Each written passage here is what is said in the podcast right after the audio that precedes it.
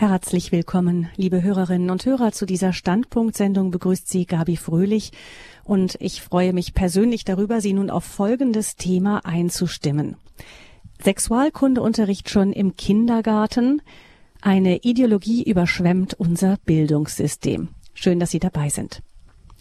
Jungs von neun Jahren, denen die Lehrerin die korrekte Verwendung eines Tampons beibringt. In einer benachbarten Schule übten Viertklässlerinnen gar die richtigen Handgriffe beim Überstülpen des Kondoms. Und in einer Berliner Schule erschienen die Fachleute zum Sexualkundeunterricht mit einer Tasche voller Mädchenkleider, um die Jungs mal ausprobieren zu lassen, ob ein Minirock sich nicht vielleicht doch besser anfühlt als die Hose. Das sind nur ein paar Beispiele aus der Praxis an deutschen Schulen. Ich gestehe, liebe Hörerinnen und Hörer, dass es bei mir um die journalistische Neutralität geschehen ist, wenn ich von solchen Fällen höre. Vermutlich geht es vielen von uns Eltern so, die wir nie gefragt wurden, ob wir für unsere Kinder einen solchen sogenannten Aufklärungsunterricht überhaupt haben wollen. Unsere eigenen drei Kinder sind über drei verschiedene Einrichtungen des deutschen Bildungssystems verstreut. Der jüngste im Kindergarten, der zweite in der Grundschule und der große im Gymnasium. In Sachen Sexualkunde haben wir mittlerweile die erste Runde im staatlich verordneten Sachkundeunterricht zum Thema hinter uns, Klasse 4. Das hat gereicht, um einiges an Stoff für diese Sendung zu sammeln. Und ich denke, dass sehr viele von unseren Hörern da auch viel an eigenem zu beisteuern könnten. Leider, leider konnten wir diese Sendung allerdings aus organisatorischen Gründen nicht live ins Programm nehmen, sonst hätten wir diese Ihre Erfahrung auch gern bei uns gehört. So konzentrieren wir uns jetzt auf die gesellschaftliche Debatte, auf die Argumente pro und contra und ich begrüße dazu ganz herzlich als unseren Gast und Fachmann Dr. Albert Wunsch. Er ist Erziehungswissenschaftler, Konfliktcoach und Autor, uns zugeschaltet aus Neuss im Rheinland. Herzlich willkommen, Dr. Wunsch. Ja, herzlich willkommen, liebe Hörerinnen und Hörer. Dr. Wunsch, Neuss liegt in Nordrhein-Westfalen. Macht es beim Thema Sexualkundeunterricht an Schulen einen Unterschied, wo man lebt? Es macht einen Unterschied, weil wir ja die sogenannte Kulturhoheit der Länder haben. Insoweit hat jedes Land die Möglichkeit, die Lehrpläne selbst zu gestalten. Und wir können ja auch feststellen, dass es da eine Reihe von Unterschieden gibt, jetzt nicht nur auf dieses Thema bezogen. Man sagt zum Beispiel, das Abi in Bayern ist äh, höherwertiger als in wo auch immer. Und so sind auch die Schwerpunkte im Punkt Sexualkunde sehr unterschiedlich. So hat zum Beispiel Schleswig-Holstein sehr umstrittene Richtlinien zur Sexualkunde auf dem Hintergrund von massiven Elternprotesten und zum Teil auch Lehrerprotesten Protesten vor einigen Wochen zurückgenommen. Vorreiter im Augenblick ist Baden-Württemberg, die also mit, äh, ja, kostet es, was es wolle, weiter durchs Land marschieren. Also wie gesagt, Unterschiede sind sehr äh, vielfältig, wobei die Grundintention ähm, trotzdem gerade was diesen Bereich angeht, äh, sehr ähnlich zu wirken scheint. Also alles, was mit Sexualkunde zusammenhängt, wird immer stärker vom Staat aufgegriffen. Ungefragt äh, bleiben die Eltern außen vor. Äh, auch die Lehrer bleiben meist außen vor. Und äh, ich habe so die Einschätzung, dass je stärker eine Ideologie Köpfe besetzt, je geringer auch die Möglichkeit ist, per Argumente nach dem besten Weg zu suchen. Mhm. Dr. Wunsch arbeitet seit mehreren Jahrzehnten im Bereich Erziehungswissenschaft. Er lehrt an diversen Hochschulen und in einer eigenen Praxis begleitet er Paare und Eltern auch in Krisensituationen. Dr. Wunsch hat mehrere Bücher geschrieben, unter anderem die Verwöhnfalle und Boxenstopp für Paare. Die haben ihn über, über den deutschsprachigen Raum hinaus bekannt gemacht. Dr. Wunsch, Sie sind aber auch ähm, Ehemann, Vater von zwei mittlerweile erwachsenen Kindern und Großvater. Wann sind Sie denn persönlich auf das Thema Sexualkundeunterricht gestoßen? Also durch die eigenen Kinder vor etlichen Jahren auch. Äh, da haben wir das gemacht als Eltern. Ich hatte vorher die Funktion des Klassenpflegersvorsitzenden übernommen, frei nach der Devise, wenn man in einer entscheidenden Situation mal drei kluge Sätze sagt, wird man sehr schnell gewählt. Das ist auch gut so, denn dann hat man die Möglichkeit, Dinge auch aktiv zu, mit, äh, zu gestalten, mitzugestalten. Und äh, nach der äh, offiziellen äh, und nach den offiziellen Rahmenrichtlinien haben Eltern ja auch die Möglichkeit, eine Mitsprache bei solchen Dingen auszuüben. So haben wir damals uns mit dem Lehrer an einen Tisch gesetzt als Eltern, wie intensiv oder weniger intensiv wir den Sexualkundeunterricht haben wollten. Und es war damals, ob das heute noch so ist, wage ich zu bezweifeln, es war damals auch noch so, dass es vom Elternwillen in einer gewissen Weise abhängig war. Also wenn jetzt irgendein Elternteil sagen würde, der Begriff X oder Y im Bereich des Sexualkundeunterrichts, den möchten wir nicht, dass er verwendet wird, dann war die Schule verpflichtet, das auch entsprechend zu berücksichtigen. Aber ich habe den Eindruck, dass wir von diesen äh, äh Rahmenbedingungen meilenweit entfernt sind, wobei ich es eigentlich gut finden würde, man würde dieses Thema nochmal mit dem Juristen aufgreifen, weil ich auch den Eindruck habe, dass im Augenblick ganz vieles passiert, wo die juristische Grundlage fehlt, wo man aber einfach, äh, man powert einfach durch. Das haben wir auch in, in, in einer Reihe von anderen Sachen, ob es um Bahnhöfe in Großstädten geht oder ob es um Flüchtlingsthematiken geht. Ähm, äh, wenn jemand die Einschätzung hat, das soll so sein, dann wird alles so gebogen und gedreht und manchmal hat man den Eindruck, dass wir ja die Gerichte umkippen. Also es wäre nochmal ein interessantes Thema für Juristen, die sich eben mit dieser Frage im Sinne von Elternrecht und, und äh, Wirkmöglichkeit von Schule und Einfluss auf Kinder intensiver beschäftigen sollten. Hm, das ist sicher eine gute Anregung. Wir haben in Ihnen jetzt eben nicht den Juristen vor uns, sondern eben den Erziehungswissenschaftler. Dennoch, Sie beobachten die Situation ja schon seit einer ganzen Weile, Dr. Wunsch. Ähm, vielleicht können wir mal ganz grob sagen, was da vom Gesetzgeber her mittlerweile vorgesehen ist. Also wir sehen ja, dass das Thema an den Schulen und Kindergärten nicht nur nach Bundesländern unterschiedlich, sondern auch in einzelnen Schulen und Kindergärten auch unterschiedlich gehandhabt wird. Was sind denn überhaupt so Grund die staatlichen Vorgaben. Also in, jetzt nehmen wir mal, vielleicht greifen wir mal Bundesland, nehmen wir mal Nordrhein-Westfalen heraus. Mhm. Also vielleicht mal äh, ganz äh, positiv und neutral formuliert. Schule hat immer häufiger festgestellt, dass Eltern und äh, ihrer Erziehungsverantwortung zum Teil nicht in dem Maße nachkommen, wie sie nachkommen sollten. Das ist ein Phänomen. Das hat natürlich die Politik auf den Plan gerufen, ist auch nachvollziehbar, muss Politik auf eine solche Situation reagieren. Was sie dabei aber restlos außer Acht lässt, ist, dass sie eigentlich die Eltern ermutigen und ermuntern müsste und qualifizieren müsste, ihrer Aufgabe umfangreicher nachzukommen.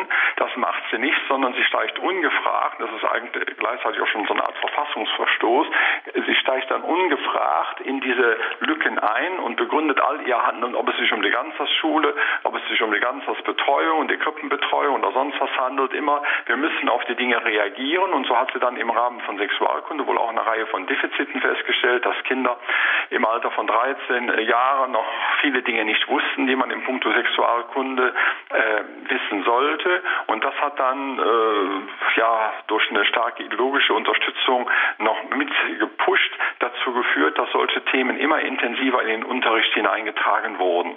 Was dabei verpasst wurde, ist also einmal die Eltern mit ins Boot zu holen, als ihr seid eigentlich äh, mindestens genauso stark oder noch stärker daran beteiligt und zum Zweiten ins Boot holen, wie kriegen wir eine gute Arbeitsaufteilung hin. Auf der einen Seite die Eltern als Erzieher und die Schule als eine Mischung aus Erziehung und Bildungseinrichtung, restlos außen vor gelassen, ist nicht passiert. Und von da haben wir jetzt eine Situation, die äh, dazu geführt hat, dass äh, ja praktisch fast alle staatlichen ähm, Gremien, ob das die Bundeszentrale für gesundheitliche Aufklärung ist oder ob das die einzelnen Länder sind, sich in puncto Sexualkunde massiv äh, ja, eingebracht haben. Äh, wache Eltern haben vor drei oder vier Jahren Schriften der Bundeszentrale für gesundheitliche Aufklärung als jugendgefährdend bezeichnet und die mussten auch aus dem Verkehr gezogen werden, weil sich da auch ideologische Gruppen massiv breit gemacht haben und ihre Auffassung von Sexualität in eine Bundeseinrichtung eingebracht haben und dann eben wird die Bundeseinrichtung wieder zum Teil als Spiegelbild genommen für oder als Blaupause genommen für äh, die Konzepte in den Ländern und Nordrhein-Westfalen ist wie fast alle anderen Länder auch ganz massiv in diesen Sexualkundebereich eingestiegen und äh, die Beispiele, die Sie eben gebracht haben, sind überall Standard. Äh, die Eltern scheinen äh, zu schlafen oder das gar nicht mitzubekommen oder zu wenig Gespräch mit den Kindern zu haben, sodass also praktisch die Protestwelle oder wenn es die Anfragewelle, lieber Staat, was machst machst du da, liebes Land Nordrhein-Westfalen, liebes Land Baden-Württemberg, was machst du da, äh, im weitesten Sinne ausbleibt und im Grunde dann der Staat freie Hand hat, an die Kinderköpfe heranzukommen. Ja, nur als kleines Beispiel bei uns an unserer Schule war es so, dass von an die 30 Kindern ähm, sich nur ich als einziges Elternteil überhaupt für das Thema interessiert hat, vor, im Vorhinein und währenddessen und äh, irgendwann auch eingegriffen hat. Also die anderen haben die Vorlagen beim Elternabend noch nicht mal angeguckt. Eine einzige andere Mutter war interessiert daran zu sehen, was die Lehrerin da überhaupt vorhatte. Ja, das ist ein Jammer, der hängt mit verschiedenen Dingen aus meiner Sicht zusammen. Einmal, äh, dass Eltern ähm, das, was in Kinderköpfen oder in Kinderherzen passiert, äh, relativ äh, wenig sich damit beschäftigen. Die Eltern sind so auf sich selbst konzentriert, dass die Kinder halt so am Rande mitlaufen und man sich nur dann für die Kinder einsetzt, wenn es dem eigenen ja, Selbstbild schadet. So setzt sich der Vater, der Jurist ist natürlich dafür ein, dass die fünf in Deutsch nicht äh, zu akzeptieren ist. Aber derselbe Vater setzt sich kaum oder dieselbe Mutter setzt sich kaum für ein Kind ein, was eben durch Unterrichtsthemen äh, in fast eine Art Belastungssituation kommt, wo eine Überforderung da ist. Und jetzt ist das Thema Sexualität nochmal ein zusätzliches Thema, da äh, unsere Gesellschaft vor 30, 40 Jahren im Bereich der Sexualität eher so ein bisschen als prüde eingestuft worden ist. Vielleicht berechtigt, vielleicht auch nicht ganz so berechtigt, ich weiß nicht genau. Auf jeden Fall scheint bei vielen Eltern so ein Punkt zu sein, Brüde wollen wir auf keinen Fall sein. Äh, also ja, gut, Sexualität gehört zum Leben dazu und äh, ja, wenn dann die Schule meint und wird wohl richtig sein, ja, und dann eben auch äh, jede Menge Desinteresse, sich mit den Dingen, die wichtig wären, auch inhaltlich zu beschäftigen und dann eben auch eine eigene Position zu ergreifen. Über die Signale der Abwehr, die die Kinder selber setzen, werden wir gleich später nochmal genauer sprechen. Aber kommen wir vielleicht auch nochmal zu dem, was im Unterricht vorgesehen ist. Gibt es da eigentlich für die Lehrer ganz strikte Vorgaben, die sie auch zu befolgen haben? Einen Seite ist der Lehrplan natürlich äh, sehr intensiv zu befolgen, aber ich habe auch nicht nur auf den Sexualkundeunterricht, sondern auch auf andere äh, Themen die Schulen als Leitung und als Kollegium ja fast aufgefordert, wenn ich Sel äh, Seminare mache für ganze Kollegen, Studientage für, für eine, was weiß ich jetzt hier, ein Gymnasium in Nürnberg oder sowas, dass ich dann äh, dazu ja fast aufrufe, äh, ein bisschen auch ungehorsam zu sein, weil ich sage immer, die Schullandschaft ist ist dermaßen chaotisch, dass man sich in diesem großen Chaos von Richtlinien und Problemen auch einiges leisten kann und es eigenständig zu machen. Das setzt natürlich voraus, dass eine Schule auch ein ganz klares eigenes Konzept und Profil entwickelt und die darin handelnden Menschen auch das Rückgrat haben, zur Not auch in Clinch zu gehen mit jemand anders. Und ich würde toll finden, wenn eine Grundschule jetzt hier, um im Beispiel von Ihnen auch zu bleiben, äh, sagen würde, wir haben also bei den Kindern herausgefunden, dass bestimmte Inhalte des Sexualkundeunterrichtes von denen mit großer Ablehnung äh, äh, kommentiert wurde. Wir haben von den Eltern mitbekommen, dass die Eltern sagen, das ist für dieses Alter unzumutbar. Wir haben die Kinder dazu aufgefordert, ermuntert, äh, wenn der böse Mann, die böse Frau oder was auch immer auf sie zukommen, dann auch ganz klar Nein zu sagen. Die Kinder haben bei uns Trainingsprogramme durchlaufen auf Selbstbestimmung und jetzt sagen die Kinder in großer äh, Deutlichkeit, wir möchten das nicht machen und dann wird dieser Selbstbestimmungsansatz, den wir als Schule vor drei Wochen oder vor sechs Monaten in die Kinder reingetragen haben, von uns mit Füßen getreten. Also machen wir das nicht. Wir akzeptieren den und warten mal drauf, bis das die Frau äh, Wissenschaftsministerin, Bildungsministerin, Kultusministerin oder wie sie in den jeweiligen Ländern noch heißen mag, bei uns in der Schule auftaucht und sich mit den Eltern auseinandersetzt. Dieses Format würde ich ganz vielen äh, Schulen, aber auch Kindergärten wünschen, die dauernd auch zum Teil im vorauseilenden Gehorsam auf Dinge reagieren, die vielleicht äh, angedacht sein könnten, aber noch gar nicht da sind. Und weil diese Stimmung in Schulen und in Kindergärten so stark verbreitet ist, einerseits keinen eigenen Standpunkt zu haben und andererseits eben auch kein Interesse zu haben, sich mit den Dingen engagiert auseinanderzusetzen, mit den Eltern gemeinsam für die Interessen der Kinder einzutreten. Deshalb hat der Staat auch eine so große Möglichkeit, überhaupt so zu agieren. Ein Appell sicher auch an die äh, Schulen in kirchlicher Trägerschaft. Wenn ich es äh, richtig gelesen habe, gibt es ja da ein trauriges Beispiel, gerade auch mit katholischen Grundschulen, wo Eltern dann auch ähm, ihre Kinder vom entsprechenden Unterricht ferngehalten haben und dafür dann auch rechtliche Konsequenzen tragen mussten. Äh, es ist ein, ein Unding, was da in puncto restlichen Konsequenzen äh, in Deutschland möglich ist. Also es gibt ja eine Reihe von Fällen, wo Eltern in Schutzhaft genommen werden oder auf jeden Fall in Haft genommen werden. Wer da zu schützen ist, ist noch die Frage. Beugehaft oder so? Ja, mhm. ja, Beugehaft, äh, äh, auf jeden Fall in Haft genommen werden, weil ihre Kinder äh, am Religionsunterricht äh, oder am Biologieunterricht oder an einem bestimmten Unterrichtsfach nicht teilnehmen wollen, weil er eben nicht mehr den eigentlichen Grundlagen entspricht oder auch an, an anderen Maßnahmen nicht teilnehmen und dass gleichzeitig andere Kinder in einem Jahr 30, 40, 50 Fehlstunden haben, also einfach schwänzen und man da mit den Eltern noch nicht mal redet. Wenn man sich das also vorstellt, dass engagierte Eltern äh, in die Haft genommen werden und die Lari-Eltern, denen im Grunde alles egal ist, äh, ja, die leben lustig locker weiter, dann fragt man sich, wie denn da der Staat seiner Aufgabe nachkommt, mit den Eltern gemeinsam für eine gute Bildung und Erziehung der Kinder zu sorgen. Ja, da ist jetzt wahrscheinlich das Stichwort dran, das Sie eben schon genannt haben, Ideologie. Sie haben von einer Ideologie gesprochen, mit der das Thema durchsetzt ist. Was ist denn das für eine Ideologie? Ja, was ist das für eine Ideologie? Also es ist auf der einen Seite äh, die Ideologie, keinerlei Begrenzungen, ähm, mehr zulassen zu wollen, äh, das äh, Tabuthema Sexualität, was über viele Jahrhunderte ja ein sogenanntes Tabuthema war, äh, auf jeden Fall aufzubrechen, sich nicht damit auseinanderzusetzen, wie denn überhaupt in Gesellschaften Tabus entstehen, denn Tabus haben eine große Schutzfunktion.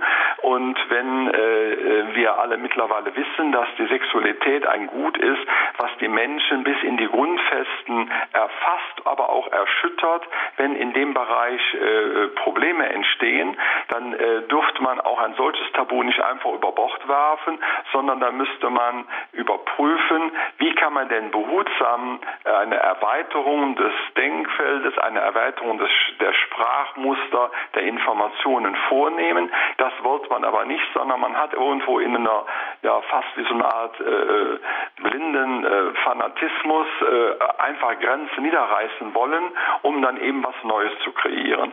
Eine weitere Grundlage scheint zu sein, dass ähm, in Deutschland und im westlichen Europa alle möglichen Dinge gefördert werden, nur die Familie nicht mehr.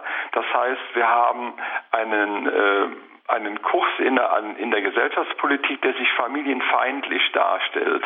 Wir fordern alle möglichen Dinge, äh, aber wir fordern nicht äh, die stabile Familie. Ich habe schon vor Jahren als Beispiel eingebracht, wenn Eltern sich zum Beispiel für ihre Erziehungsfunktion qualifizieren würden durch Elternseminare, dann müssten diese Eltern vom Staat einen Zuschuss bekommen oder einen, einen Bonus bekommen zum Kindergeld, meinetwegen 10 oder 20 Euro pro Monat mehr weil diese Eltern durch diesen Qualifikationskurs die Zielsetzung erbracht haben, äh, optimaler für ihre Kinder zu sorgen. Und im Augenblick haben wir ein Finanzierungssystem, dass die Eltern, die sich für ihre Kinder einsetzen, ob nun in der Schule oder auch im äh, außerschulischen Bereich, im Grunde leer ausgehen, während die Eltern, die ihre Kinder laufen lassen, äh, in äh, Schieflagen geraten lassen, da wird das meiste Geld investiert unter, unter Jugendhilfemaßnahmen. Also zweiter Bereich, Familie wird nicht mehr gefördert, sondern wird eigentlich als äh, Unding abgetan. Und der dritte Bereich, der nochmal massiv hier mit reinwirkt, dass, äh, sagen wir mal, schräge äh, Frauentheoretiker und Feministinnen äh, die Idee hatten, mein Körper gehört mir, Sexualität muss zur kompletten Freigabe von, von eigenen Lustempfinden dargestellt werden. Und das Ganze wird jetzt nochmal durch die Gender-Theorie massiv verstärkt, sodass wir eigentlich so aus drei Ecken eine Grundlage dafür haben, dass äh, und die sich auch untereinander äh, gegenseitig begünstigen, dass wir eine äh, Ideologie entwickelt haben, sexuelle, äh, sexuelle Freigabe im Bereich von Gender, auch Freigabe, äh, welches Geschlecht möchte ich haben, wobei das nicht ganz freigegeben ist, denn die Gender-Theoretiker sagen ganz klar, dass äh, äh, viele Frauen keine Frauen sind und viele Männer keine Männer sind. Also Freigabe heißt dann auch wiederum in dem Sinne, wie ich meine, dass es sein müsste. Und das hat sich massiv durch die ähm, äh, ja, Diskussionen und, und durch das aktive Wirken in die äh, politischen Gremien reingearbeitet. Und wenn wir bei Baden-Württemberg sind, muss man sich vorstellen, da hat der baden-württembergische Staat mit dem Schwulen- und Lesbenverband in Baden-Württemberg eine Vertragsvereinbarung, steht so in der Zeitung zu lesen, eine vertragliche Vereinbarung getroffen, dass die Position des Schwulen- und Lesbenverbandes offiziell zum Lerninhalt des schulischen äh, äh, Unterrichtswesen wird. Also wenn äh, wenn der Staat, egal welche Nordrhein-Westfalen beispielsweise mit McDonalds einen Vertrag machen würde und würde die Essgewohnheiten von McDonalds in den Schulunterricht reintragen und die Pausengestaltung und die Schulspeisen so organisieren oder wenn Bayern einen Vertrag mit dem Vatikan gemacht hätte und mit der katholischen Kirche, dass die Position vom Vatikan und katholischer Kirche offiziell zum Lernthema des schulischen Unterrichtes würden, wenn äh, ein anderes Land mit der Bundeswehr eine Vereinbarung getroffen hätte, dass die Bundeswehrbotschaften automatisch zum Lerninhalt werden. Ich glaube, äh, es würde Krieg in Deutschland geben, aber wenn der Schwulen- und Lesbenverband in Baden-Württemberg mit der Staatsregierung von Baden-Württemberg einen Vertrag abschließt, dass deren Positionen zum offiziellen Unterrichtsthema werden, dann kann man sehen, wie weit die ganzen Dinge gediehen sind. Mhm. Wir haben vorhin in den Beispielen vor allem von Schule gesprochen. Jetzt heißt unser Sendungstitel in dieser Standpunktsendung Sexualkundeunterricht schon im Kindergarten. Ähm, wie sieht es denn da aus? Vielleicht haben Sie da auch mal ein paar Beispiele.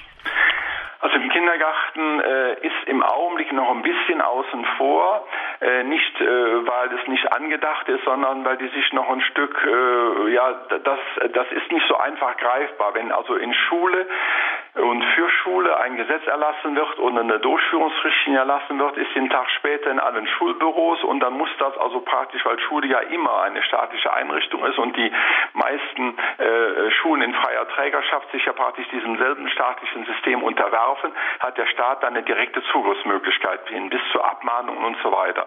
Im Kindergartenbereich äh, ist diese Durchgriffsmöglichkeit nicht vorhanden. Man kann natürlich am äh, Geldstrom auch bestimmte Inhalte äh, äh, einfordern. Das heißt also, ihr kriegt nur Zuschüsse, wenn er gleichzeitig unterschreibt, dass er auch so und so handelt.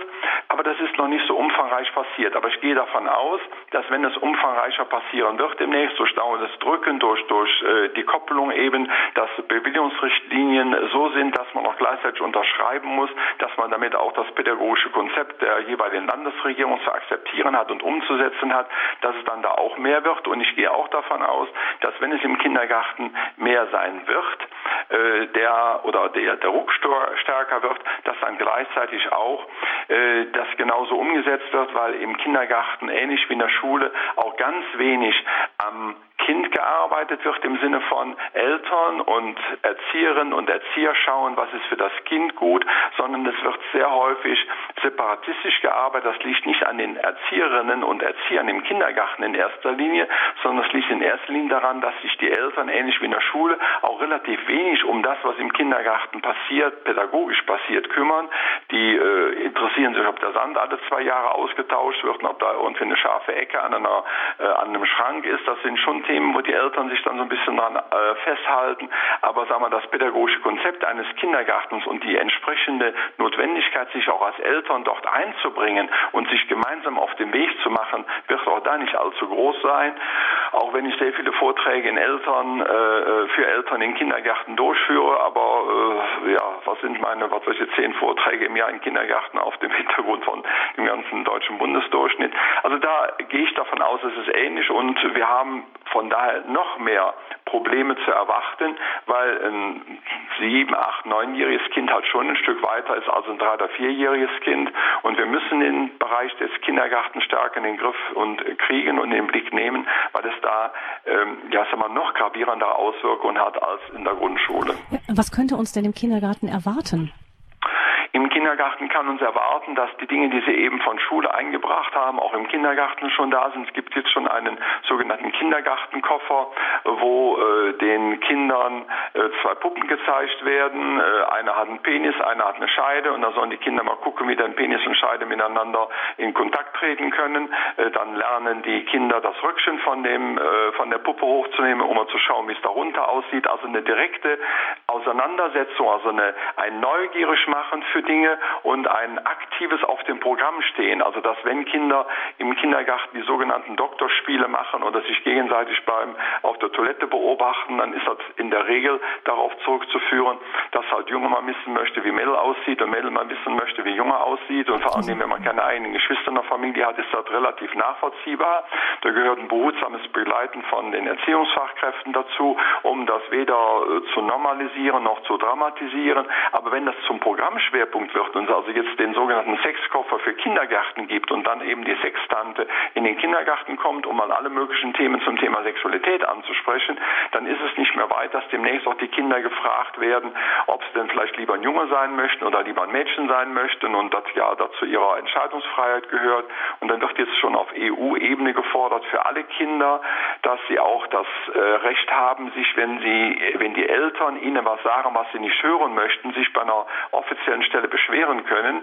Die meinen zwar in erster Linie, wenn es um sexuelle Dinge geht, aber demnächst kann sich vielleicht das Kind auch beschweren, wenn es beim Abwasch helfen muss, weil das dann eine Erniedrigung ist oder Kinderarbeit ist. Also der Staat greift ganz massiv ein und da ist Deutschland noch ein Stückchen entfernter von dem, was in anderen Ländern existiert und was auf EU-Ebene permanent äh, äh, versucht wird. Ich habe zuletzt eine Fachtagung besucht, wo man auf der einen Seite festgestellt hat, dass die EU-Vorschriften gar nicht in die Länderrechte eingreifen dürfen, auf der anderen Seite permanent EU-Richtlinien erlassen werden, wo also praktisch die Länder dazu gebracht werden sollen, auf diesen Gender, Sexualisierungs-, Antifamilienkurs von EU einzuschwenken und das eben auch mit dem entsprechenden äh, Druck gemacht wird, dass Gelder nur dann fließen für bestimmte Projekte, wenn diese äh, Rahmenbedingungen unterschrieben und umgesetzt werden. Mhm. Also so, ähm, wir waren auf Länderebene Zunächst, jetzt hören wir EU-Ebene greift tief ein auch. Ähm, jetzt erinnere ich mich überhaupt nicht an irgendeine breite gesellschaftliche Debatte zum Sinn und zu den Vorteilen solcher Lehrinhalte. Ähm, ich meine, ich habe das Gefühl, bei uns ist in unserer demokratischen Gesellschaft äh, ist die demokratische Gesellschaft gar nicht gefragt worden. Wie kann denn sowas überhaupt vorangetrieben werden dann? Ja, ich glaube, in Anführungszeichen in manchen Köpfen scheint äh, eine gute Demokratie die zu sein, wo das Volk schläft und die Machthaber äh, dann ihre Dinge machen. Der äh, undemokratisch-demokratische Machthaber ist der, der das Volk braucht, um gewählt zu werden und dann anschließend versucht, das Volk für vier Jahre in einen Tiefschlaf zu setzen, um dann frei agieren zu können. Ich habe immer mehr den Eindruck, dass das genauso passiert. Fast alles, was auf EU-Ebene irgendwo beschlossen worden ist, es wird zwar nicht hinter verschlossenen Türen äh, besprochen, aber Straßburg und Brüssel und Luxemburg sind weit weg. Wenn Sie sich vorstellen, äh, in Deutschland würde thematisiert worden sein, ob man eine krumme Gurke noch als krumme Gurke bezeichnen darf, ob man eine nicht äh, entsprechend bananenförmige Banane noch als Banane bezeichnen darf und ob man einen Apfel, der eine kleine äh, was Delle hat, noch als Apfel bezeichnen darf. Alle Deutschen hätten gesagt, in welchem Land leben wir? Seid ihr eigentlich wirklich irgendwo äh, restlos neben der Spur, aber die EU hat es geschafft, genau zu definieren, was eine Gurke ist, was ein Apfel ist, was eine äh, Banane ist und auch was eine Möhre ist. Und wenn diese Ideale nicht äh, eingehalten werden, ist es halt nicht das entsprechende Nahrungsmittel. Und genauso ist das auch gelaufen, dass also eine Reihe von Dingen im Bereich von Familie, von Gender, äh, äh massivste Eingriffe in äh, die Länder und in die Rechte der einzelnen Menschen vornehmen. Und das geschieht so dezent, dass äh, man manchmal den Eindruck hat, äh, ja, wo waren denn da die Abgeordneten? Haben die denn geschlafen? Aber die haben zum Teil noch nicht mal geschlafen, sondern die breite gesellschaftliche Debatte hat nicht stattgefunden. Und in den Parlamenten sind überproportional Ideologen vertreten und Ideologen fragen auch nicht ihr äh, Volk, sondern höchstens die drei, die hinter ihnen stehen. Und so haben dann praktisch über diese Parlamente, die den Eindruck von Demokratie erwecken, äh, Ideologien eine massive Auswirkung gehabt, zum Beispiel die Ideologie, dass die Frau nicht äh, als äh, Mutter agieren darf, sondern sie muss in das Berufsleben und äh, die Kinder, naja gut, das übernimmt hier der Staat. Also das Familienbild in der EU zum Beispiel ist, dass die Mutter äh, nach sechs, acht Wochen nach Möglichkeit wiederum in das Erwerbsleben geht. Gut, das erste Jahr wird noch irgendwo geschuldet, so im Sinne von, das scheint ja doch noch ein bisschen notwendig zu sein, aber anschließend hat sie in das Erwerbsleben zu gehen und wenn sie das nicht macht, wird sie entweder diskreditiert oder es entstehen massive finanzielle Nachteile für sie und so bekommt man langsam ein Volk auf Spur. Und wenn sich eine Mutter entscheidet, das genau nicht zu machen, dann regelt sind alle Regeln, die in der EU erlassen worden sind, eindeutig dagegen gerichtet und es wird also eine Frage der Zeit sein, bis dann alle auf diesen Kurs eingeschwenkt haben. Dr. Albert Wunsch, Erziehungswissenschaftler, Konfliktcoach und Buchautor, ist unser Gast in dieser Standpunktsendung zum Thema Sexualkundeunterricht schon im Kindergarten. Eine Ideologie überschwemmt unser Bildungssystem. Wir hören jetzt etwas Musik und dann werden wir ein wenig in die inhaltlichen Einzelheiten gehen und in die Frage, Warum soll eben Sexualkundeunterricht überhaupt in, die, in der Familie vor allem stattfinden? Wo ist denn das Problem, wenn die Schule sich darum kümmert und ähm, welche Gefahren kann es konkret geben?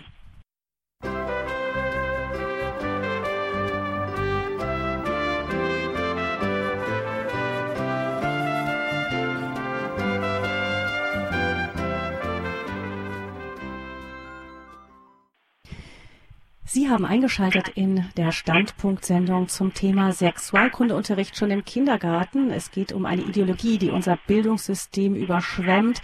Wir sprechen mit Dr. Albert Wunsch, der uns als Erziehungswissenschaftler und auch als Buchautor schon in dem ersten Teil dieser Sendung die politischen Hintergründe geschildert hat und wie diese Ideologie sich langsam, langsam in unser Bildungssystem eingeschlichen hat. Ähm, kommend aus dem Bereich Gender Mainstreaming, aber auch eine familienfeindliche Ideologie, die den Eltern das Zepter langsam aus der Hand nimmt, was die Erziehung und auch Bildung, auch Herzensbildung der Kinder angeht. Dr. Wunsch, ähm, hören wir jetzt mal vielleicht auf die Argumente, mit denen der staatliche Sexualkundeunterricht in aller Regel verteidigt wird. Ähm, der geht, hängt, also geht ja Hand in Hand. Das haben Sie am Beispiel Baden-Württemberg gezeigt, oft auch mit den Interessen der schwulen Lesbenverbände. Es geht darum, äh, darum, dass niemand ausgegrenzt werden soll. Also, dass niemand diskriminiert werden soll, dass es, es geht um einen bewussteren Umgang mit der eigenen Sexualität, darum auch freie Entscheidungen treffen zu lernen. Damit man das tun kann, muss man sich einigermaßen auskennen. Deshalb ist die Schule da in der Pflicht, auch um sich verteidigen zu können. In, in ähm, Konfliktsituationen äh, muss man einigermaßen wissen, worum es geht. Das klingt doch gar nicht so schlecht. Man könnte Sie fragen, Dr. Wunsch, was haben Sie denn überhaupt für ein Problem damit? Also erstmal äh, hoffe ich nicht, dass ich ein Problem damit habe, sondern dass wir als Gesellschaft ein Problem damit haben. Aber ich äh, will gerne auf die Punkte eingehen. Wenn man die Überschriften der staatlichen Programme so liest, sind die ähm, relativ äh, harmlos äh, beschreibend äh, und weisen auf Dinge hin, die wir insgesamt als vielleicht selbstverständlich betrachten würden. Und das ist auch äh, die Masche, in der Ilo Gehen äh, zu verkaufen versucht wird, wenn vorne draufstehen würde, ähm, äh, wir wollen die Familie kaputt machen, würde keiner dieses Paket kaufen. Wenn aber da vorne draufsteht, wir wollen eine mögliche Freiheit in der Entscheidung für Familie mit und ohne Kinder haben, da sagt jeder, naja gut, das ist eine Selbstverständlichkeit, brauchen wir sich darüber zu unterhalten. Also man versucht mit selbstverständlich wirkenden Sätzen eine Ideologie in das Volk hineinzubringen und dass es eine Ideologie ist, wird eben deutlich, wenn Sie ein bisschen intensiver in die einzelnen Texte reinschauen. Ähm, fangen wir beim Thema Schwulen und Lesben an. Da gibt es ja auch einen Hintergrund, der auch äh, bei aller äh, Kritik am momentanen Agieren äh, sehr nachvollziehbar ist. Schwulen und Lesben wurden über Jahrhunderte und werden zum Teil immer noch ähm, als Sonderlinge bezeichnet, als äh, unwert äh, äh, im Vergleich zu anderen Beziehungen bezeichnet. Das ist nachvollziehbar dass da vor 20, 30, 50 Jahren Schwulen- und Lesbenverbände äh, dafür gekämpft haben, dass sie nicht mehr in so eine schräge Ecke oder eine krankhafte Ecke reingeschoben werden. Ja, sondern und Dr. Wutsch, genau da kommt nochmal reinzuhören, da hat ja auch die Kirche in den letzten Jahrzehnten auch einen Weg gemacht. Ich erinnere mich zum Beispiel an die Bischöfe in der Bischofssynode in Rom, die da durchaus auch äh, sich an die Brust geklopft haben und gesagt haben, da wurden auch, wurden, wurden auch schwere Fehler gemacht. Da hat man sich auch versündigt gegen einzelne Menschen Menschen, die wirklich richtig verfolgt wurden. Äh, ganz genau. Also da ist für mich ein, ein unwahrscheinlicher Konsens da, äh, dass darauf so nicht weitergehen, durfte nicht weitergehen und das ist eine massive Aufarbeitung notwendig. Und jetzt kommt das Schwierige, dass wenn Menschen in einer Sondergruppe über viele Jahre oder Jahrzehnte sich äh, bedrängt gefühlt haben oder auch objektiv bedrängt wurden, dass die dann äh, nachher fast nicht mehr die Möglichkeit haben, auf ein Neutrum zu gehen, also eine neutrale Situation, sondern praktisch das, selbe Mittel anwenden gegenüber den anderen. Das heißt, so wie äh, früher äh, die äh, Gesamtgesellschaft zum Teil auf äh, die Lesben und Schwulen herabgeblickt hat oder sie auch bekämpft hat oder wie im Dritten Reich so ja äh, noch intensiver als bekämpft hat, nämlich ausrotten wollte, so scheint das jetzt im Umkehrschluss zu sein, dass Schwulen- und Lesbenverbände nicht glücklich leben können, dass selbst der Papst sagt, das sind genauso Menschen wie du und ich, sondern jetzt muss man eins draufsetzen und äh, so ungefähr 500 Jahre Rache ausüben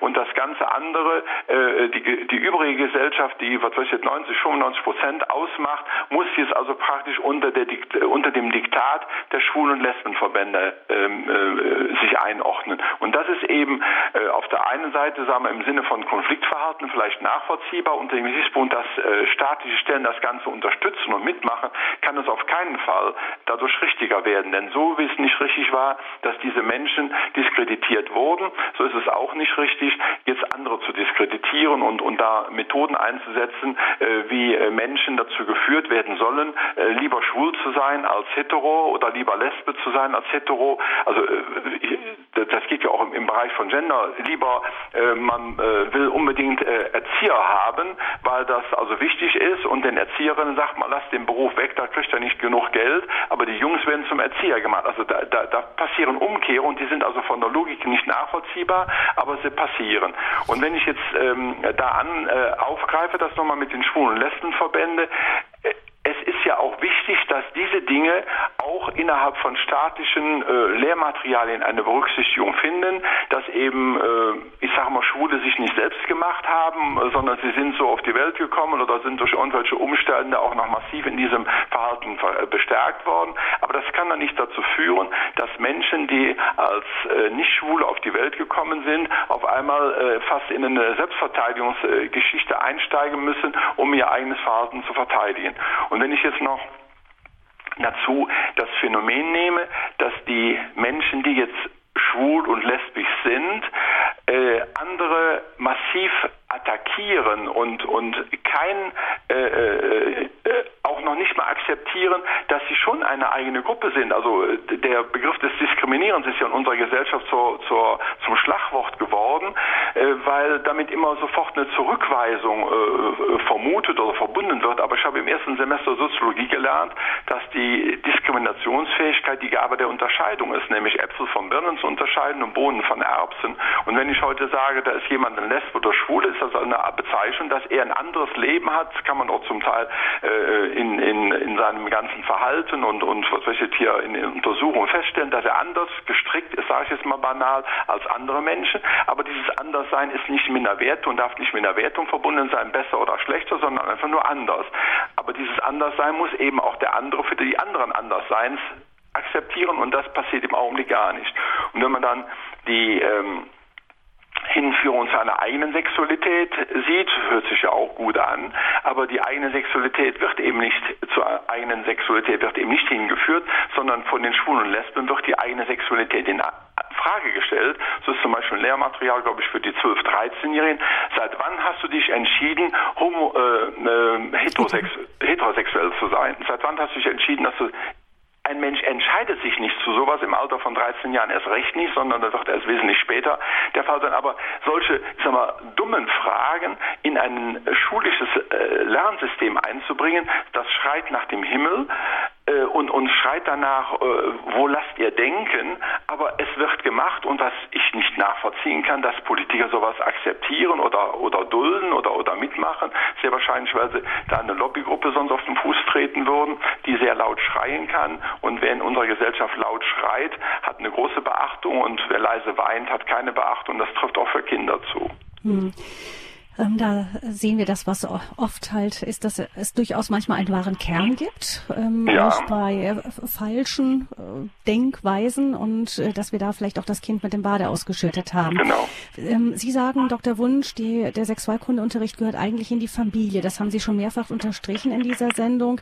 Ähm, jetzt frage ich mal, warum eigentlich? Kann man das Thema nicht einfach mal ganz sachlich angehen und einfach wie ein Unterrichtsfach unter vielen behandeln? Sie fragen ja auch die Eltern äh, nicht, ob die Kinder im Sport Völkerball spielen oder in Deutsch Schreibschrift lernen sollen. Also warum äh, reagieren wir da so emotional bei diesem Thema? Gut, äh, das Emotionale lassen wir mal vor, ob wir da wirklich so emotional reagieren, weil wenn es ja stärker wäre, würden wir ja sehr wahrscheinlich gar nicht so weit in der Schräglage sein wie heute. Ähm, es gehört in die Familie, weil die grundlegenden Dinge, die mit Werteerziehung zusammenhängen, nur in der Familie weitergegeben und gelebt werden können. Ich kann in der Schule eine Werteerziehung nicht mehr durchführen im breiten Sinne. Ich kann höchstens noch in der Schule darauf achten, dass Lügen ein Unwert ist und die Wahrheit ein Wert ist, aber bei anderen äh, Wahrheiten und Werten wird es schon sehr schwierig sein, weil die zum Teil eben auch religiös besetzt sind und äh, die Schule sich ja zur sogenannten Neutralität verpflichtet. Also von daher kann Schule an differenzierte Themen nur äh, herangehen, indem sie äh, einen Gesamtzusammenhang zur Sache macht. Den Sachanteil, den kann ich natürlich von der Schule einbringen, aber wenn ich die anderen Anteile, die dazugehören, nicht auch einbringe, dann mache ich das, was Adorno vor 30 oder 50 Jahren mal als äh, die Halbbildung bezeichnet hat. Wenn ich also zum Beispiel ein Messer nur als Sache eingebe und sage, das hat eine Klinge und dann kann man äh, Dinge mit zerstückeln, zerschneiden und so weiter und Punkt mache und nicht dahinter die Information bringe, dass ein Messer neben einem wertvollen äh, äh Gerät, wo man eine Tomate mitschneiden kann, das Brot mitschneiden kann, auch ein Mordwerkzeug sein kann und dass alle Menschen, die mit diesem Messer Messer Umgang haben, auch ganz vorsichtig sein müssen, ob sie sich selbst und andere gefährden, dann hat dieser Sachkundeunterricht, Messer hat eine Klinge und so und so scharf und solche Biegungen und was auch immer, der ist kontraproduktiv, weil er damit die gesamten Zusammenhänge und, und wertemäßigen und, und sicherheitsmäßigen Einbettungen außen vor lässt. Und wenn ich also die Sexualität nur als Sache darnehme, äh, darstelle und nur äh, beschreibe, äh, wie ein Penis in die Scheide muss und dass man da ein bisschen rumrühren muss, um dann eventuell ein neues Leben entstehen soll, ach, das wird ja zum Teil schon ausgeklammert, das neue Leben. Es wird ja nur noch der Lustfaktor eingebracht. Und ich habe von einem 16-Jährigen gehört, den ich etwas intensiver kannte in der Jugendeinrichtung und der dann zwischen Tür und Angel eine Mädel geschwängert hat. Denn ich sage zu dem, weil das so hier im Rheinland ist das so möglich und das vielleicht für andere nicht so möglich. Ich sage, wie hast du das gemacht? Wie kam das? Und dann sagt er mir, Herr Wunsch, dass es dabei passiert, habe ich nicht gewusst. Habe ich gedacht, da muss ja, was weiß ich, der dreimalige Auflauf von Sexualkundeunterricht muss also wohl nicht so ganz funktioniert haben. Das heißt, wenn wir Dinge, die eine große Einbettung haben, nur unter dem äh, funktionalen Gesichtspunkt weitergeben, dann machen wir nicht nur die Hälfte, sondern das ist die Theorie der Halbbildung von Adorno. Wir machen und verursachen das Gegenteil von dem, wo es darum geht, weil sich derjenige dann nur die Dinge herausholt, die er im Augenblick zweckmäßig brauchen kann und der gesamte Wertungs- und Verantwortungsbereich außen vor hält. Und wenn man den Bereich der Sexualität jetzt zusätzlich auch noch mit dem Begriff Liebe in Verbindung bringt, ist ja schon für viele Leute ein Unding, wenn man Sexualität kaufen kann und, und mieten kann und alles Mögliche, dann äh, ist das wiederum ein Begriff, den die Schule vielleicht im Deutschunterricht ansatzweise erklären kann, aber nicht als Gesamtverzug nehmen kann. Ich habe mal ein Beispiel gebracht äh, in einem anderen Zusammenhang, um also zu unterscheiden zwischen diesem Sachanteil und dem Gesamtanteil. Ein Baum ist für einen äh, Forstwirt ein Gegenstand, um damit Geld zu machen. Für einen Physiker ein Ding, was eventuell den Blitz anzieht und in den Boden leitet. Für äh, den äh, Urlauber ein toller Schattengeber. Für ein Liebespaar vielleicht eine Ecke, wo man sich drunter setzt und verliebt in die Abendsonne schaut. Der Baum hat ganz viele Facetten und wenn ich ihn nur als reinen Baum betrachte, werde ich dem Baum als solches nicht gerecht. Und wenn ich das jetzt schon beim Baum verdeutliche, wird es noch viel, viel mehr beim Thema Sexualität und Liebe sein. Und wenn ich dann Themen anspreche, die von den Leuten auch gar nicht verstanden werden können. Ein Kind, wir haben es ja eben gehabt, Tampo-Einführung für neunjährigen Jungen. Also äh, ich, ich frage mich immer, wo lassen diese Menschen denken? Kennt sich mein Mann noch nicht mit aus. Ja, äh, wird er sehr wahrscheinlich auch nicht so ganz häufig. Äh, äh was Hat er noch nicht gebraucht. Diese Informationen ganz genau. Ne? Also da, da frage ich mich, was soll das? Da, da, kann doch keiner mehr den Grundsatz nehmen, das Kind mit dem Bade ausschütten. Das kann ja in manchen Dingen in, in Enthusiasmus oder Überschwang passieren, aber bei solchen Dingen dürfte doch eine gesamte Lehrergeneration es nicht einfach über sich ergehen lassen und die Ministerialmenschen müssten auch mal anfangen denken, zu denken. Da kann man sagen, okay, wenn das also nicht mehr von den Eltern oder von, oder von der Mutter oder von der älteren Schwester, meinetwegen ist das Tampo-Thema, an ein Kind herangebracht wird, dann wird es vielleicht auch nötig sein, dass man mit einem 10- oder 11-jährigen Mädels mal mit den Mädels das Thema anspricht, aber dann auch nicht, wir machen jetzt mal heute so, sondern da müsste man auch wiederum umfangreich herangehen, äh, nämlich was in der Biologie in dem Augenblick im Körper bei Mädchen passiert und ob es da Fragen gibt und wenn alle sagen, ich habe keine Fragen, dann kann man ja mal als Lehrer die, oder als Lehrerin die Vergewisserungsfrage stellen. Also ihr wisst also auch, wie da mit der Regelblutung ist, was man da machen kann und wenn dann auf einmal wieder einige Mädel trotzdem ganz komisch gucken, dann weiß man, da ist es trotzdem noch nicht vorhanden. Also kann das dann auch Schule machen, eh dass es gar nicht passiert. Aber man kann dann nicht auf den Lehrplan stellen, heute machen wir mal dies und jenes und dann am besten noch drei oder vier Jahre vorher, wo es überhaupt eine Relevanz hat.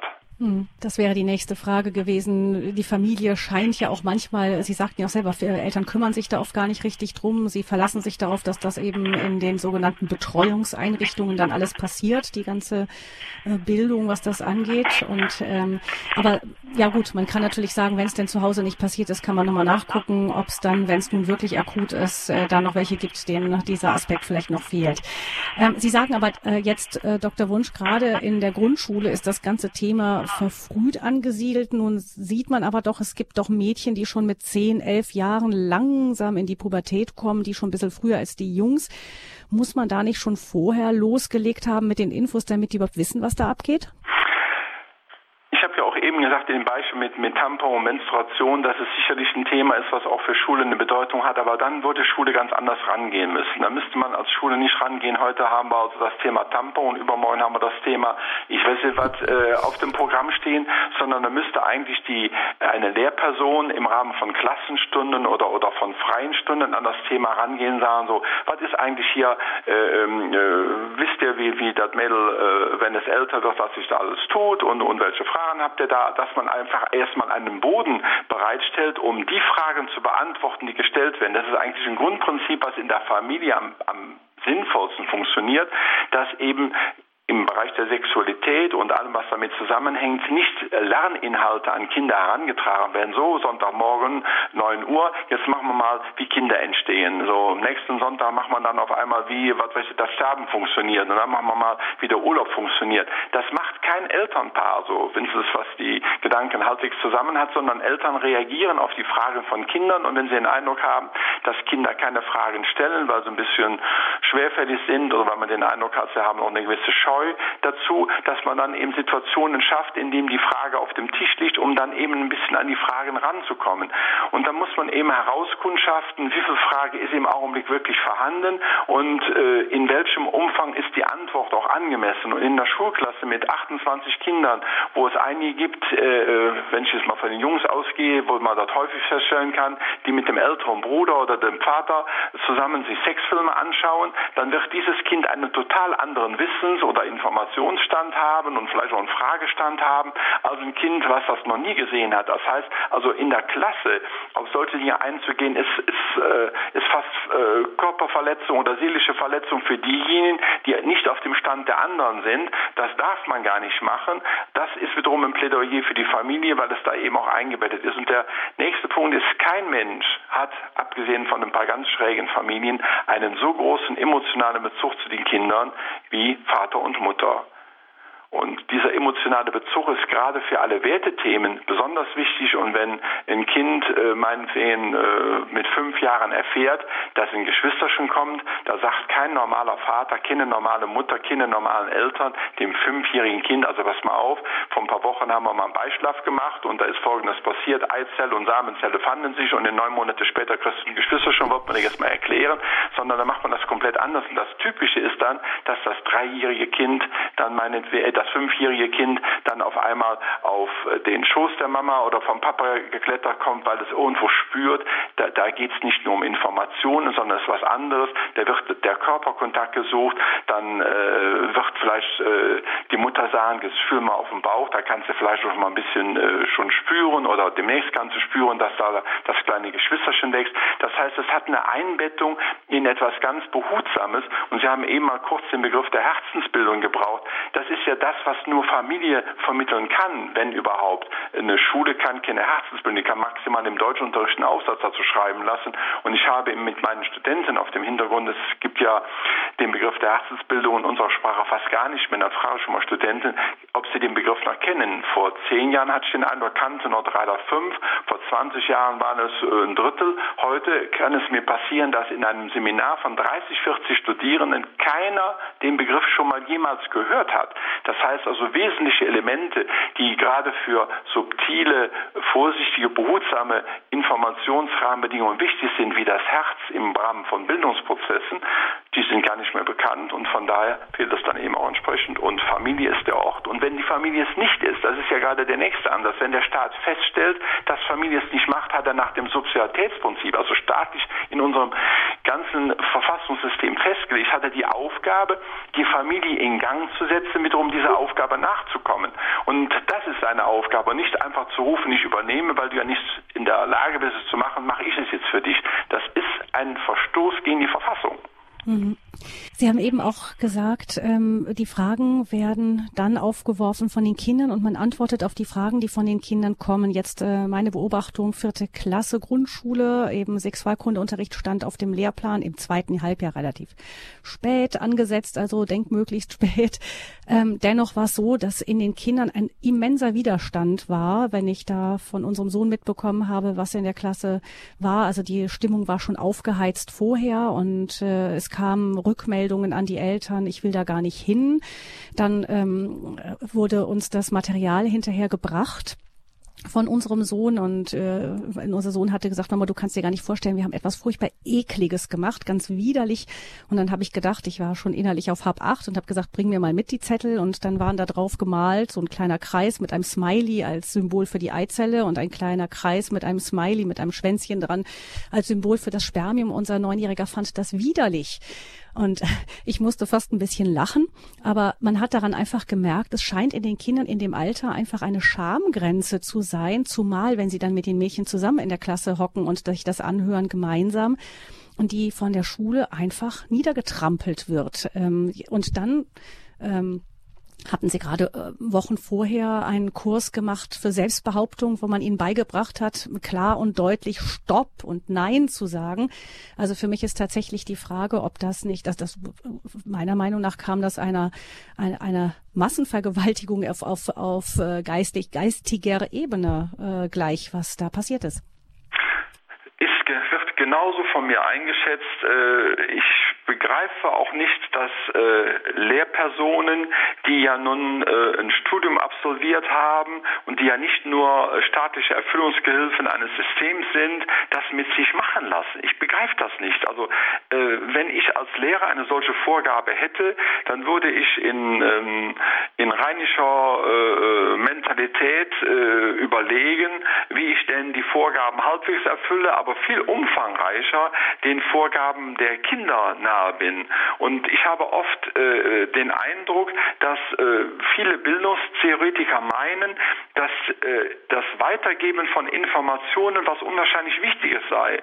Und ich stelle immer mehr fest, gerade auch in der Auseinandersetzung, die ich mit Lerntheorien und Lernvorgängen habe, Informationen haben eine äußerst begrenzte Bedeutung für das, was anschließend Menschen damit machen. Und wenn sie nicht in ein ethisches Gesamtsystem eingebunden sind, noch weniger. Also die Information, dass Alkohol einen dusselig macht und abhängig machen kann, ich gehe davon aus, haben 99,9 Prozent aller Menschen. Die Information, dass wenn man zu viel isst und falsch isst und zu fett isst äh, und dabei dick wird und jede Menge äh, Krankheiten hat, haben 99,9 Prozent aller Menschen. Die Information, dass wenn wir uns nicht bewegen, äh, nicht genug Sauerstoff tanken, zu viel vom Computer, vom Rechner, vor was auch immer äh, hocken, dass das nicht gut für den ganzen Körper ist, haben 99,9 Prozent aller Menschen. Das heißt, und ich gehe auch davon aus, dass 99,9 Prozent aller Menschen äh, wissen, dass die Steuern abzuführen sind. Also das hat an Wissenslücke nie gelegen. Und trotzdem baut der Staat darauf, Wissen an Kinder heranzutragen, in der Hoffnung, dass sie dann dieses Wissen entsprechend aufnehmen, abspeichern und in der entsprechenden Situation wieder abrufen. Aber kaum ein Mensch hat sich mal Gedanken gemacht, dass das die zur Verfügung stellen von Wissen eine äußerst geringe Relevanz für das Handeln hat. Also müssten wir ja eigentlich stärker in den Blick nehmen, wie setzt denn ein anderes Handeln ein? Und wenn ich jetzt also diese Erfahrungen von Ihnen höre, auf der einen Seite wird da etwas angesetzt und die Leute haben, oder die Kinder haben gar keine Bereitschaft von Ihnen, äh, das aufzunehmen. Wenn der Körper nicht die Bereitschaft hat, ein bestimmtes äh, äh, Medikament aufzunehmen und er hat es auf Abwehr geschaltet, kommt das Medikament nicht zum Zuge. Und der Arzt kann sich auf die Schulter klopfen und sagen, oh wie schön, ich habe das Medikament gegeben, aber es hat halt nicht geklappt. Und die Lehrer sagen, ich habe die Information gegeben, ja, ist halt nicht angekommen. Ich habe ein Beispiel aus meinen langjährigen Ehevorbereitungsseminaren. Wenn ich in den Ehevorbereitungsseminaren mit Paaren über zwei Themen sprach, haben die reagiert wie sehr wahrscheinlich jetzt ihr Sohn, ich will nicht. Punkt eins, ich habe mit den Ehepaaren darüber gesprochen, was denn passiert, wenn ein Kind in die Partnerschaft einkommt, wer dann äh, den Beruf aufgibt, wie sich das aufteilt und so weiter. Die haben mich angeschaut wie, was willst du? Wir wollen heiraten. Wir haben im Augenblick im Kopf, wie das Kleid aussieht, wo wir feiern, was es kosten darf, wie die Hochzeitskarten aussehen. Mit so einem Thema beschäftigen wir uns nicht. Und wenn ich mit denen das Thema als Krönung angebe, was wird dann sein, wenn die mal intensiver Konflikte haben? Welche Konfliktmechanismen haben sie denn, um damit halbwegs halbwegs angemessen umzugehen. Da kann dasselbe, da kann der Blick oder auch die Information, im Augenblick steht die Hochzeit an, im Augenblick steht, der, äh, steht das Suchen des Lokals an und wir müssen noch die Gästeliste zusammenstellen und ob es Ente oder, oder Hühnchen oder sonst was geben will, auch noch nicht geklärt. Was kommen Sie mit Konflikten? Und dann frage ich mich, wenn erwachsene Menschen ein Thema, was mit hundertprozentiger Sicherheit auf sie drei, fünf, acht, was weiß ich hier, äh, äh, zehn Wochen nach der Eheschließung zukommen wird, noch nicht denken können, ja, wieso sollen denn Kinder in der Lage sein, sich, wo sie das im Augenblick nicht im Kopf haben, auf so ein Thema einzulassen, was auch für das gesamte Leben eine Bedeutung hat? Wo lassen Bildungstheoretiker, wo lassen Politiker, wo lassen Lehrer in einer solchen Situation das eigene Urteilsvermögen oder das eigene Denkvermögen? Vielleicht kommen wir doch zum Schluss um nach mit, weil ich sehe, wie die Zeit uns davonläuft, Dr. Wundt, nochmal zu der Frage in diesem Themenbereich, ähm, welche Argumente werden oft genannt? Ähm, es gibt oft die, der Punkt, ja, der alle Eltern besorgt macht, ist Gewalt im Bereich Sexualität und man möchte die Kinder gerne schützen.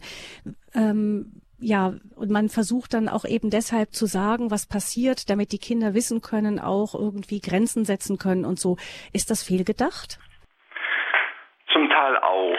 Also die Frage, wie man sich mit Gewalt auseinandersetzt, ist natürlich ein sehr wichtiges, aber auch da setzt der Staat viel zu stark auf Information.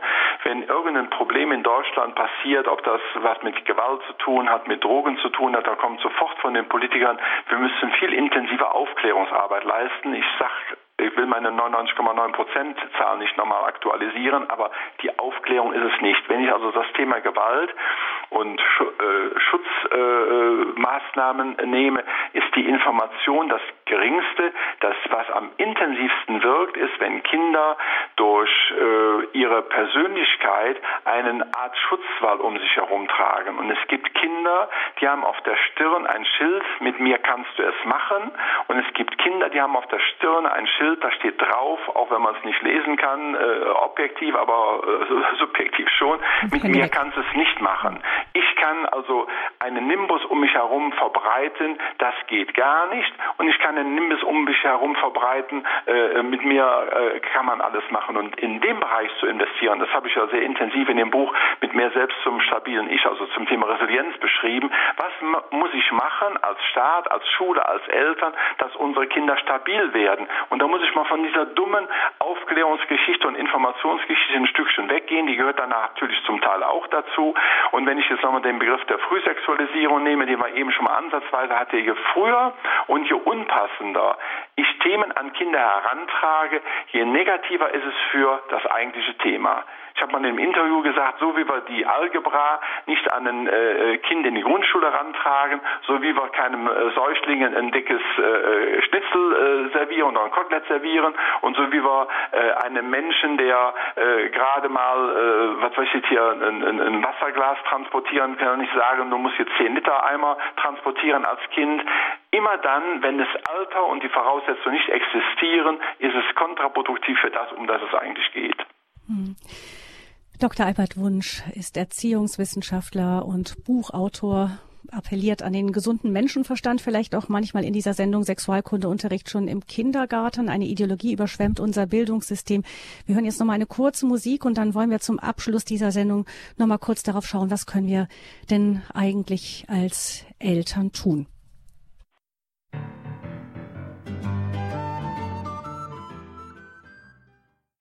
Es geht um Sexualkundeunterricht, schon im Kindergarten, in der Schule schon ganz sicher. Eine Ideologie überschwemmt unser Bildungssystem. Wir sprechen mit Dr. Albert Wunsch. Er ist Erziehungswissenschaftler. Dr. Wunsch, Sie haben viele Argumente genannt, warum der Sexualkundeunterricht in Kindergarten, Schule, so wie er derzeit im Programm steht, nicht hilfreich, sogar kontraproduktiv ist für unsere Kinder. Wie würden Sie denn sagen, ähm, könnte es in einer guten Weise laufen? In einer guten Weise kann es passieren, indem also in Eltern und äh, Kita-Kontakten das zum Thema wird, dass die Eltern eingeladen werden und die Erzieherinnen mit den Eltern an einem Tisch sitzen und sagen so, Kinder mit drei, vier Jahren stellen ja auch Fragen, wie kommen denn Geschwister schon in die Welt und äh, wie äh, ist der Unterschied zwischen Jungen und Mädchen? Liebe Eltern, was meint ihr, was euer Beitrag ist? Was meint ihr, was unser Beitrag sein kann?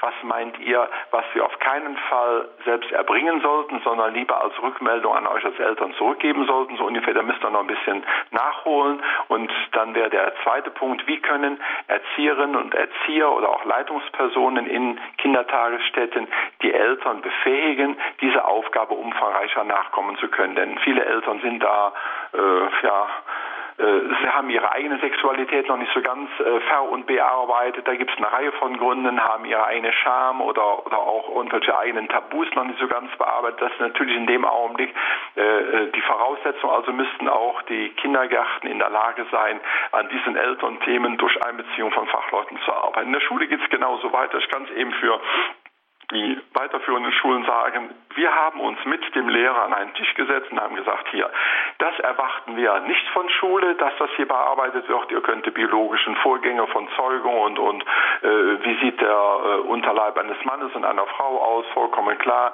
Das ist äh, Aufgabe von Schulen im Rahmen von Biologieunterricht. Aber wir möchten, dass äh, all das, wo die Biologie in die Sexualität massiv reingeht, äh, entweder behutsam oder auch gar nicht bearbeitet wird, sondern wenn da entsprechende Fragen kommen, auf die Fragen hatten Lehrer auch sofort anzugehen, aber nicht daraus sofort ein Unterrichtsthema zu machen, das wiederum an die Eltern zurückzumelden, weil Schulen und Eltern genauso gut auch Kindergarten und äh, Eltern gemeinsam das Ziel haben sollten, auf jeden Fall gemeinsam die Aufgabe haben, Kinder in die Eigenständigkeit zu führen. Und in dem Augenblick, wo es nachher die weiterführenden Schulen geht, müsste auch mit ähm, den äh, Schülern zum Teil intensiver an Themen gearbeitet werden, indem die nicht äh, was vorgesetzt bekommen, sondern auch die Frage im Raume steht, welche Themen sollten wir mal bearbeiten. Ich finde es albern, dass 14-jährige Mädels äh, lernen müssen, ein Präservativ über eine, eine, Gurke, eine Banane oder irgendwie einen Holzpenis drüber zu ziehen. Also irgendwo äh, müsste auch das viel eingebetteter sein und aus dem Formalistischen rauskommen. Und wenn dann schon Sexualkunde-Themen, die etwas intensiver an die Kinder herangetragen werden, behandelt werden, müsste auch, was in vielen Schulen passiert, da ist auch noch keine Vorschrift, dass man es nicht machen darf, Jungen und Mädchen getrennt werden, denn die Mädchen kommen mit ihren Fragen in einer gemischten Klasse nie. Und die Jungen kommen auch mit ihren eigenen Fragen nie, die blödeln sich die Zeit durch und kichern und gackern, äh, weil eben vieles äh, ja auch ihr eigenes Denken und den eigenen Körper betrifft, aber im Rahmen einer Unterrichtsklasse der ungeeignetste Raum ist, an die eigentlichen Fragestellungen ranzugehen. Ja, von daher viel viel mehr Sensibilität, weniger auf Information setzen und viel mehr daran arbeiten, an einem Strang zu ziehen als Eltern und dabei das Kind optimaler in die Eigenständigkeit zu führen. Hm. Sie haben äh, im Laufe dieser Sendung wiederholt gesagt, das Thema wird viel zu früh an die Kinder herangetragen. Jetzt sind viele Eltern auch verunsichert. Was ist denn überhaupt wann angebracht? Muss man, ich meine, in der Schule ist es ja schwer zu warten, bis alle die gleiche Frage gestellt haben. Nächster Punkt, dass äh, es äh, in dieser Weise letztlich nur von den El am intensivsten von den Eltern aufgegriffen werden kann. Frühsexualisierung heißt, auch von der Kritik an den verschiedensten Lehrplänen, an Kinder werden Themen herangetragen, die sie gar nicht haben. Und auf eine Art und Weise herangetragen, die sie entweder negativ neugierig machen oder massiv belasten. Also deshalb ist eigentlich über äh, viele Jahre so gewesen, dass Schule sich aus diesem Bereich weitgehend rausgehalten hat.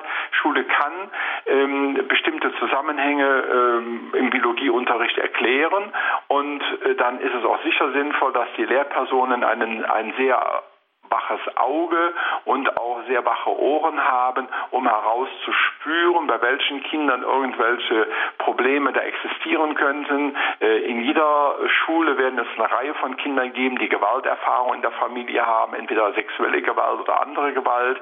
Äh, das kann man natürlich im Unterricht äh, nicht oder sollte man nicht thematisieren, aber man kann es ein Stück rausspüren. Ich habe jetzt zuletzt von irgendeiner Initiative gehört, wo es ein tolles kleines Theaterstück oder Puppenstück oder was gibt, wo Fachkräfte in der Klasse dabei sitzen und eigentlich nur das Ziel haben, welches Kind reagiert auf welche gespielte Situation wie und die mittlerweile eine Fähigkeit haben müssen, mit äh, äh nach relativ kurzer Zeit die Problemkinder herauszufinden, die, weil sie eben bestimmte Identifikationen in der Geschichte sofort äh, vornehmen, dass sie dann also mit großer Wahrscheinlichkeit wissen, da ist also Gewalt äh, Erfahrung in der Familie oder im Umfeld vorhanden und dann auf dieses einzelne Kind zugehen. Aber das ist wiederum kein Unterrichtsthema für alle Kinder, sondern dann eine konkrete Hilfestellung für dieses einzelne Kind.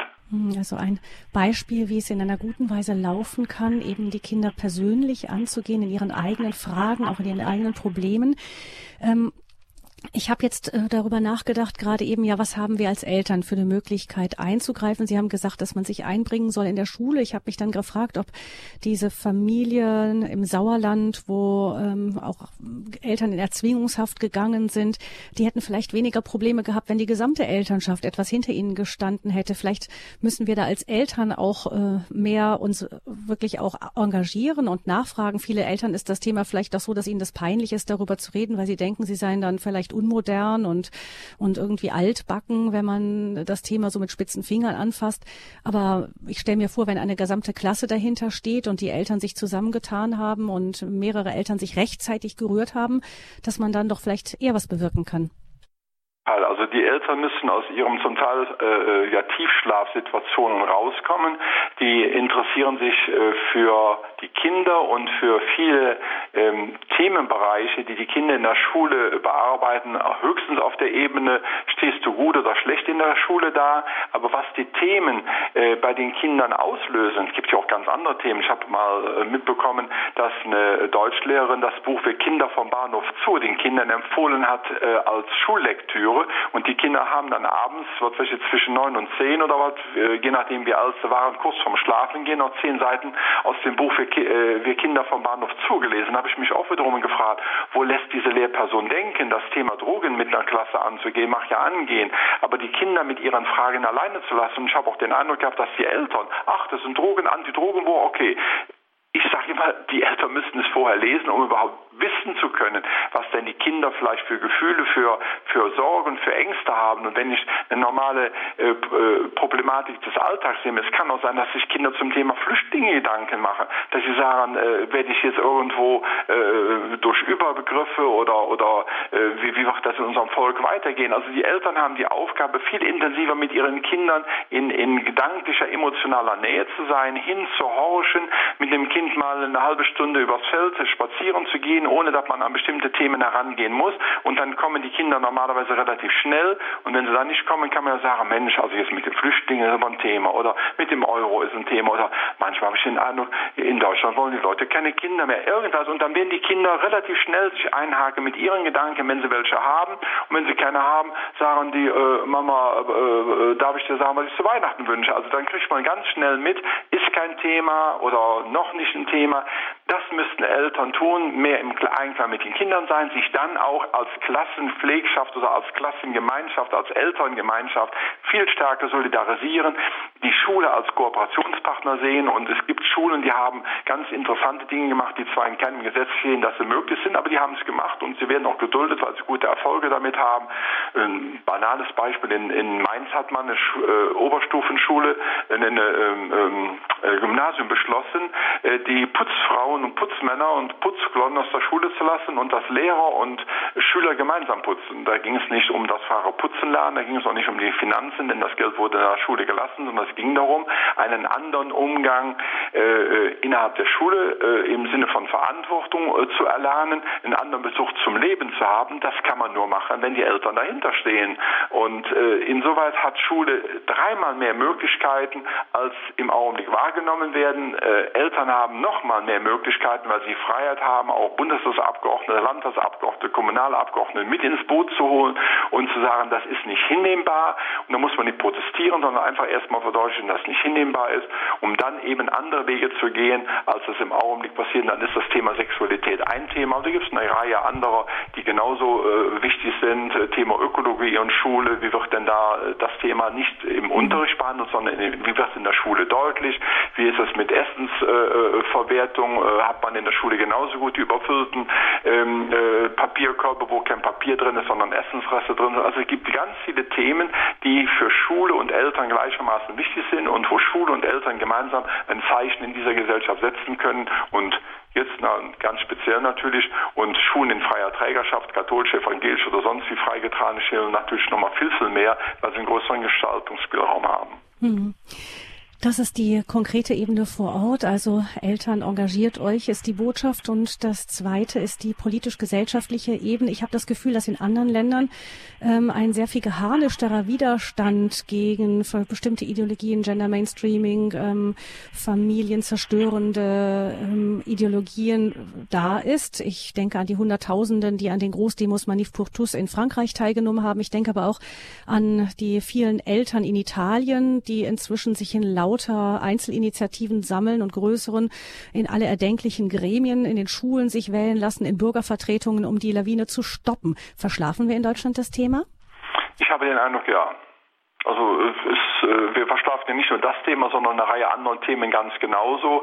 Der äh, deutsche Bürger scheint so in seiner äh, äh, Wohlstandsecke sich eingerichtet zu haben, dass ihm da einfach zu viel Arbeit ist. Äh, der acht Stunden Tag am besten beide berufstätig, dann nochmal 13 Hobbys zusätzlich, lässt einfach keinen Raum zu solchen Themen. Und die Schulen sagen mir oft, wenn es um Elternabende geht, aber Herr Wunsch, die Eltern haben doch keine Zeit. Und ich sage dann nur, um eine Einzelzahl zu nehmen, die es letzt vom Statistischen Bundesamt veröffentlicht wurde, 40 Stunden sitzt der deutsche Bundesbürger vor Laptop oder Fernsehen. Das ist also äh, 40 Stunden in der Woche ist ja schon was. Ne? Da könnte man ja schon mal andere Prioritäten setzen. Also die, es wird nicht als wichtig angesehen. Wenn es nicht als wichtig angesehen wird, engagiert man sich nicht dafür. Es gibt Menschen, die engagieren sich für eine Tiertafel, super. Es gibt Menschen, die engagieren sich für eine Grünzone, super. Aber in der Initiative äh, für die eigenen Kinder schon mal ein Kinderspielplatz, aber in puncto Schule äh, ist ganz selten von Elterninitiativen zu hören, die sich dafür engagieren, dass der Unterricht anders gemacht wird, dass er inhaltlich besser gestaltet wird, dass eine größere Kooperation zwischen Schule und Elternhaus da sind. Ich kenne diese Initiative nicht. Was könnte denn die Rolle der Kirche in diesem gesamten Themenkomplex sein? Ich habe zuletzt einem äh, Kindergarten in äh, katholischer Trägerschaft gesagt, ihr könntet es zu einem Markenzeichen machen. Wir sind nicht für Frühsexualisierung. Wir stimmen diese Themen gemeinsam mit den Eltern ab. Das könnte ein wesentlich stärkeres äh, äh, werbewirksames Mittel sein, als äh, äh, wir haben rote und grüne äh, Tische und einen schönen Park, wo die Kinder spielen können. Und die also, Kinderbetreuung geht jetzt bis halb sechs.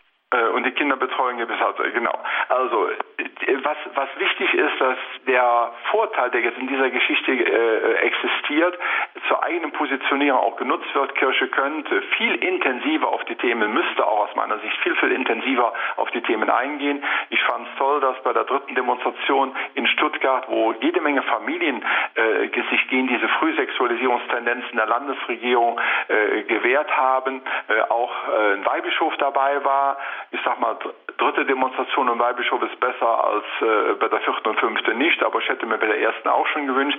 Ich kann da Kirche nicht ganz verstehen, wie sie sich da verhält, katholische Kirche.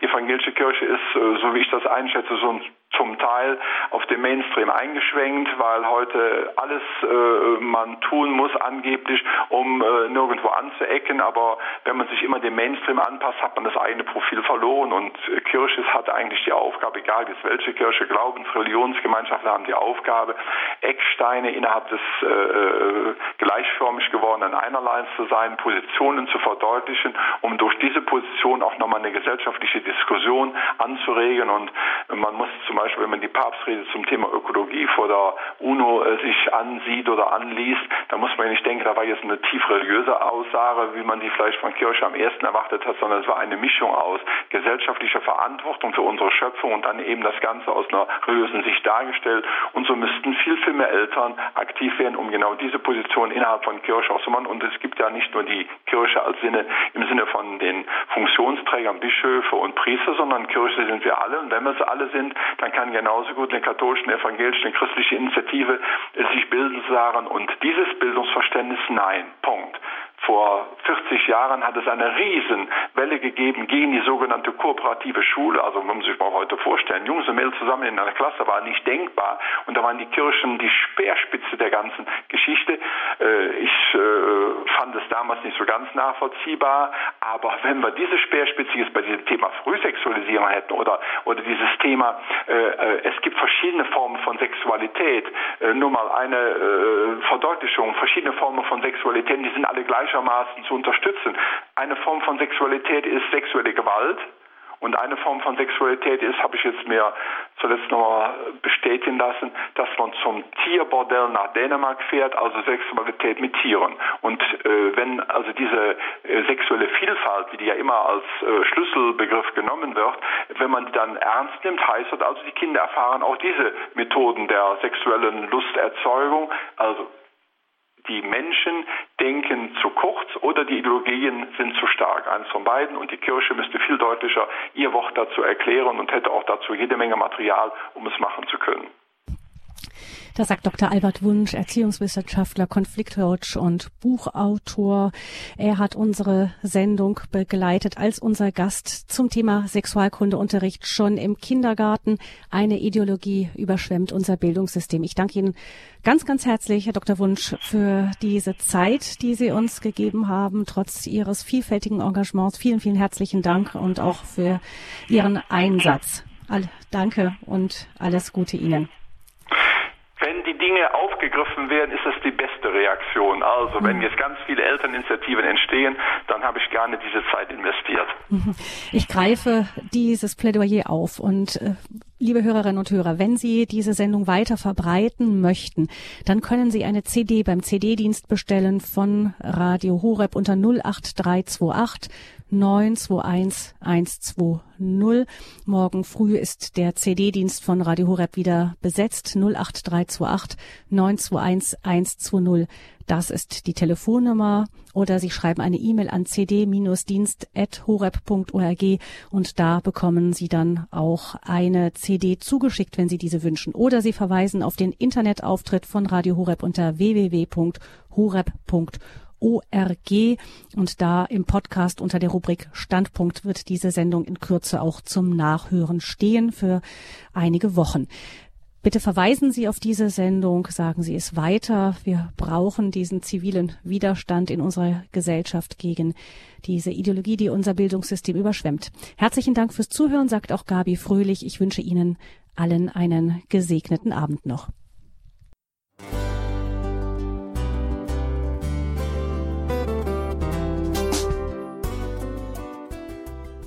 Liebe Zuhörerinnen und Zuhörer, vielen Dank, dass Sie unser CD- und Podcast-Angebot in Anspruch nehmen. Wir freuen uns, dass unsere Sendungen auf diese Weise verbreitet werden. Dieser Dienst ist für Sie kostenlos. Für uns ist er allerdings mit einem nicht unerheblichen finanziellen Aufwand verbunden. Deshalb sind wir für jede Spende dankbar. Alle Bankverbindungen unserer Spendenkontos können Sie über unsere Homepage horeb.org unter dem Menüpunkt Spenden einsehen. Dort besteht auch die Möglichkeit, online zu spenden. Natürlich nach den neuesten Sicherheitsstandards. Sie können diese Informationen auch bei unserem Hörerservice unter der Telefonnummer 08328 921 110 erfragen. Ich wiederhole die Rufnummer 08328 921 110. Vergelt's Gott für Ihre Unterstützung. Ihr Pfarrer Kocher.